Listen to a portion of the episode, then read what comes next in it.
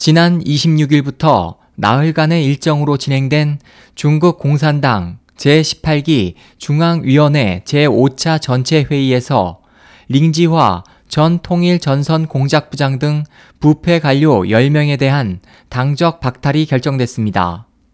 링지화 외 이번 당적이 박탈된 관료는 저우번순 전 허베이성 당서기, 양동양 전 국가안전 생산감독관리총국 국장, 주민궈 전 광둥성 당기유리 서기, 왕민 전 진안시 당서기, 천川핑 전 타이위안시 당서기, 처우허 전 윈난성 부서기, 양웨이쩌 전 난징시 당서기, 판이양 전 네이멍구 자치구 부주석, 위위안휘 전 광시 장족 자치구 난닝시 당서기로 이들은 시 주석이 추진해온 반부패 사정 드라이브로 당 기율 위반 등 각종 부패 혐의로 체포돼 조사를 받아왔습니다.